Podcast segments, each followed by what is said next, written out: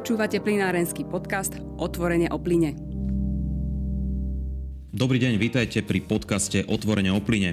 Slovensko pripravuje aktualizáciu integrovaného klimatického a energetického plánu, ktorý by mal ukázať cestu, ako budeme znižovať emisie skleníkových plynov do roku 2030, tak aby sme splnili celoeurópsky cieľ ich poklesu o 55 Ciest je viacero, no dôležité vybrať tú, ktorá je efektívna z hľadiska výsledku i investovaných verejných zdrojov.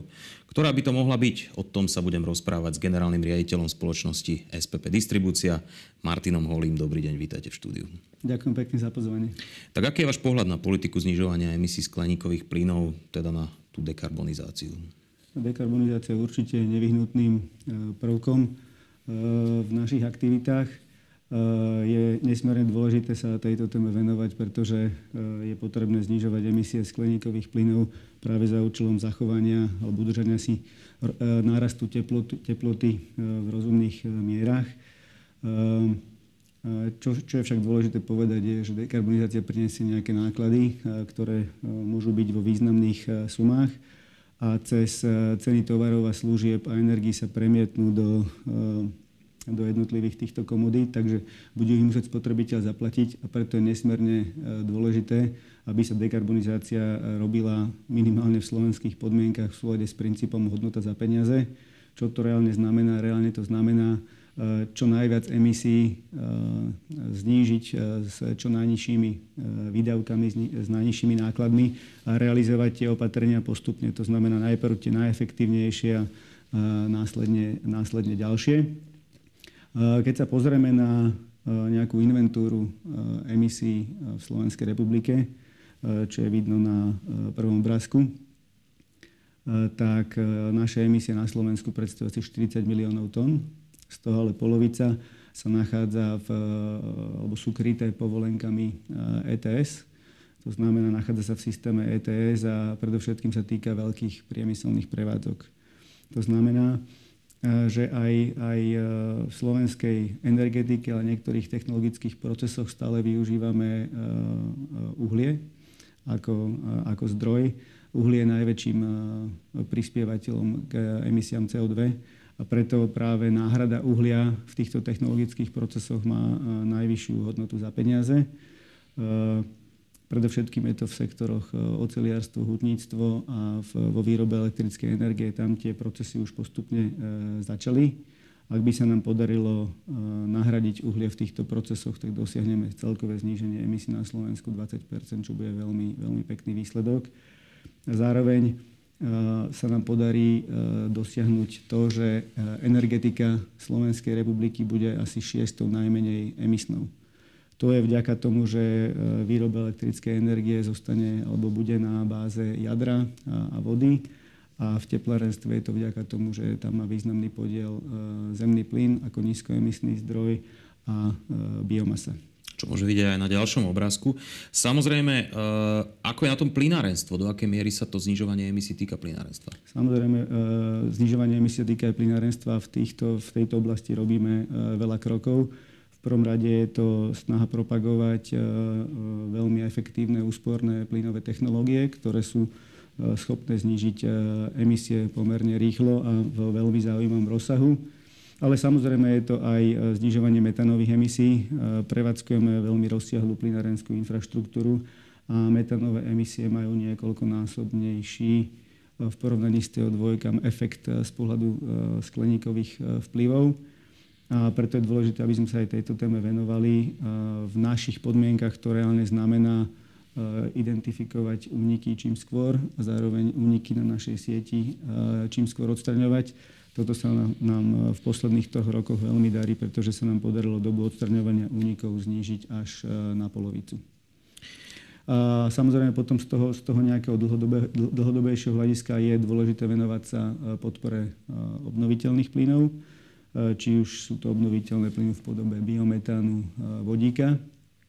Určite je dobrá správa, že asi pred eh, rokom a pol sa podarilo pripojiť na našu sieť prvú biometánovú stanicu v Jelšave, ktorá spracováva alebo vyrába biometán zo živočišných odpadov. Máme ďalších 5 biometanových staníc vo výstavbe, ktorým sme, ktorým sme dali pripomienky, alebo s ktorými sme sa dohodli na podmienkach pripojenia. A takisto sme tento rok urobili veľmi dôležitý krok v tom, že sme zriadili register obnoviteľných plynov, ktorý umožní obchodovanie so zelenými certifikátmi a tým pádom by sa mal kvázi celý tento sektor z pohľadu rozvoju biometanu posunúť, posunúť ďalej. Čo sa týka vodíkových iniciatív, tak tam jednoznačne chceme fungovať v súlade s, s nejakými predstavami Európskej únie, ako by mala implementácia vodíka fungovať.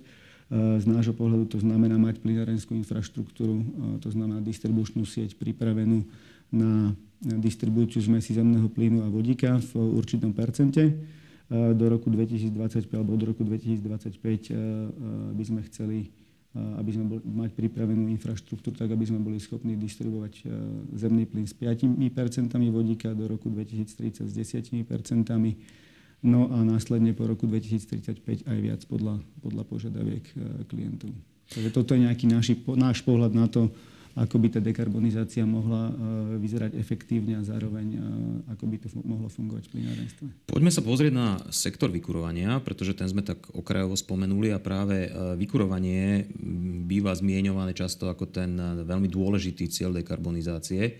A tam sa niekde stavia taká dilema, že teda či využívať povedzme aj tie obnoviteľné plyny, alebo či ísť cestou plnej elektrifikácie. Čo si o tomto myslíte možno práve o tomto, o tomto rozpore alebo o týchto dvoch alternatívach? Tak v prvom rade si treba po, povedať, že asi aký je, aké je zastúpenie alebo, alebo aké sú emisie z vykurovania. Na Slovensku tým, že sa vykuruje predovšetkým zemným plynom a biomasou, tak tie, ten podiel, podiel emisí z vykurovania je relatívne malý. Keď sa pozrieme priamo na vykurovanie rodinných domov zemným plynom, tak ten, ten, ten, ten podiel je asi okolo 7% to znamená, je veľmi malý v kontexte toho, keď to porovnáme aj s tými ďalšími iniciatívami, kde, kde vieme dosiahnuť významné e, zníženie, e, zníženie emisí. Ale predovšetkým tie aktivity v oblasti e, individuálneho vykurovania budú nesmierne náročné, bude to náročný proces tej, tej transformácie. A pokiaľ sa bavíme o elektrifikácii a teda zavadzaní tepelných čerpadiel, eh, tak to vnímame, vnímame eh, tú náročnosť vnímame predovšetkým v tom, že to bude veľmi investične náročný, náročné riešenie. Riešenie bude náročné aj kvôli tomu, že kúpna sila slovenských domácností je veľmi obmedzená. A riešenie to je aj kvôli tomu, že pokiaľ by, sme išli do, pokiaľ by sa išlo do masívnejšej Eh, implementácie tepelných čerpadiel, tak by, to, eh, by tam mohli byť obmedzenia z pohľadu eh, elektrickej alebo elektroenergetickej sústavy. Čo sa týka tých investícií, tak v zásade tá náročnosť spočíva predovšetkým v tom, že tepelné čerpadla sú primárne určené do zateplených domov. To znamená, optimálne fungujú v zateplených domoch. V prípade, že by sa implementovali do nezateplených domácností, tak nefungovali by optimálne a ten pomer eh, obnoviteľnej zložky versus, eh, versus zložky vykurovanej elektriny by bol viac v prospech elektriny a tým pádom by to bolo eh, veľmi drahé riešenie. Takže ak by sme chceli tepelné čerpadlá implementovať v existujúcich nehnuteľnostiach, predpokladuje, že museli by sa tá nehnuteľnosť zatepliť, čo predstavuje asi investíciu okolo 20 tisíc eur na dom a aj samotné čerpadlo je pomerne investične drahá záležitosť, asi na úrovni 10 tisíc eur, takže celková tá, tá, tá investícia bola asi 30 tisíc eur.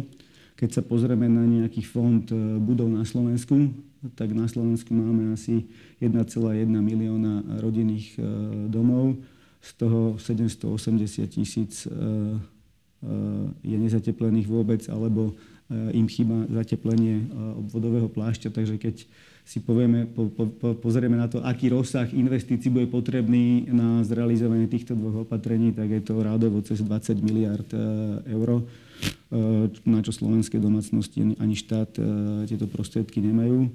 Je iné, keď, keď človek žije v západnej Európe, kde jednak príjmy, jednak úspory sú výrazne väčšie, ako keď žije v strednej a východnej Európy, kde, kde, kde tá ekonomická situácia tých domácností je nižšia.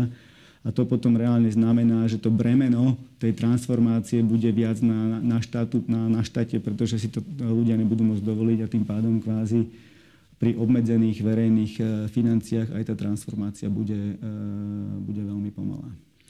Je do istej miery možno bariérou aj to, že e, by výrazne vzrastla spotreba elektrickej energie v štáte?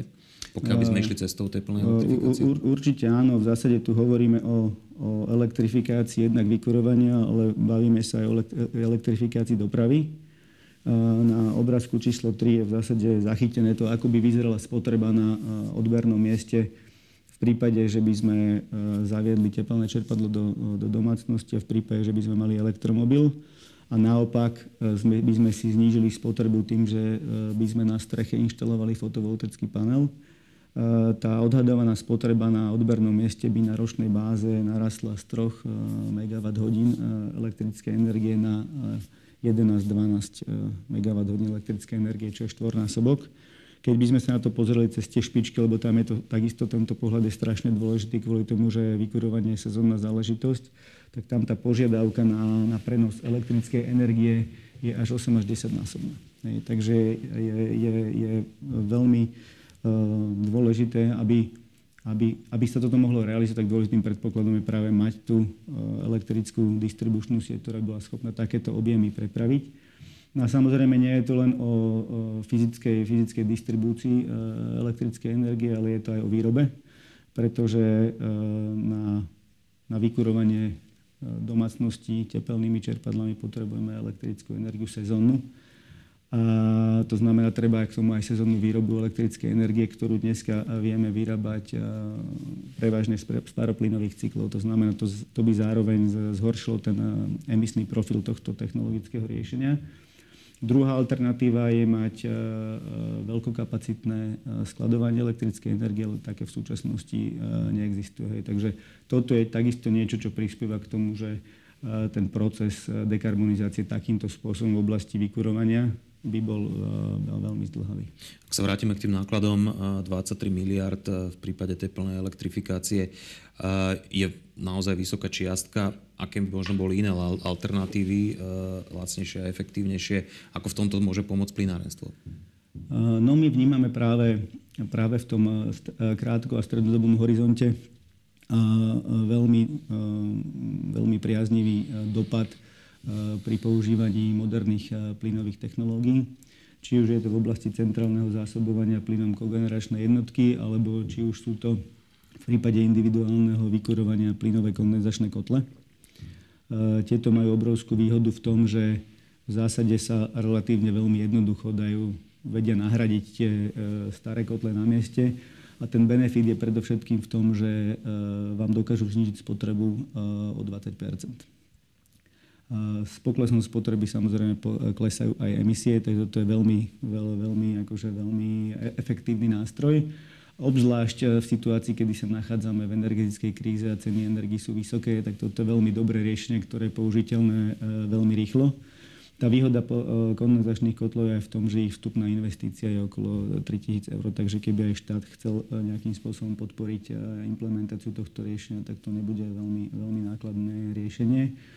Ďalšia vec je, že tie, tieto moderné plynové kondenzačné kotle sú už pripravené na spoluspalovanie vodíka s nejakým obnoviteľným uh, plynom, konkrétne e, vodíkom, teda zemného plynu s vodíkom uh, v rozsahu uh, 20% No a neposlednom rade je to ekonomicky výhodné, pretože keď spočítate prevádzkové náklady a investičné náklady, to znamená celkové náklady počas, ja neviem, 15-20 ročnej životnosti, plynového kotla porovnáte to s, s tými nákladmi na tepelné čerpadlo, tak tam je asi úspora 30 v prospech e, plynového kotla. To znamená, ide o úspornejšiu technológiu a tým pádom technológiu, ktorú si skôr môžu e, občania Slovenska dovoliť.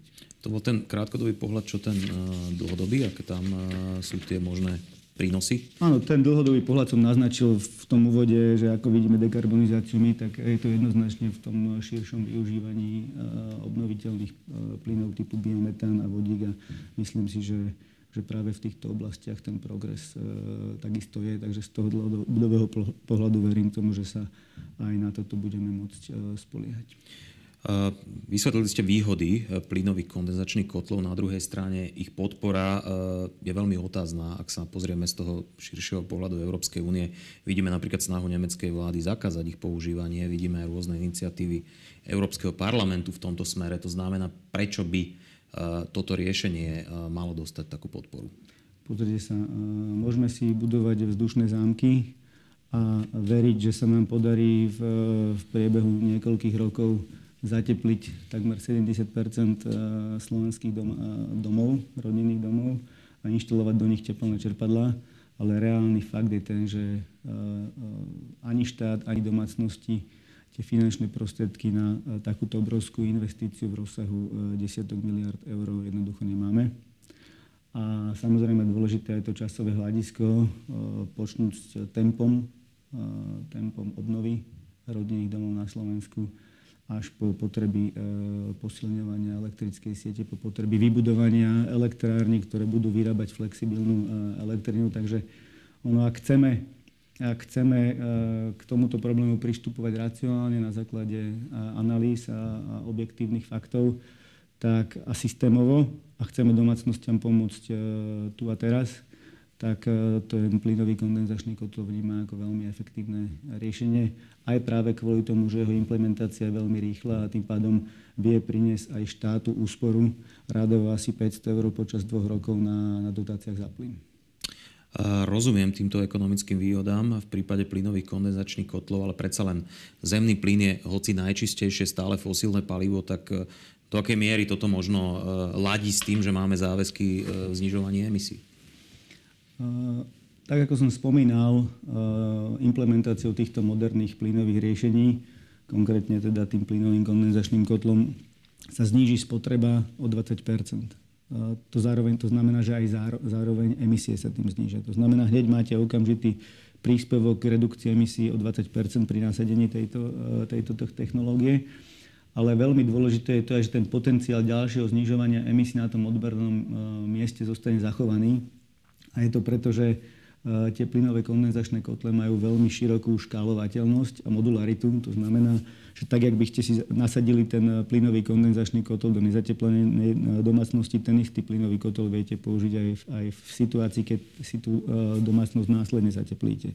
To znamená, je tam obrovská výhoda v tom, že vy viete kvázi posúvať a realizovať tie investície do tej dekarbonizácie v čase a viete urobiť to okamžité opatrenia z pohľadu zníženia nákladov a zníženia emisí teraz.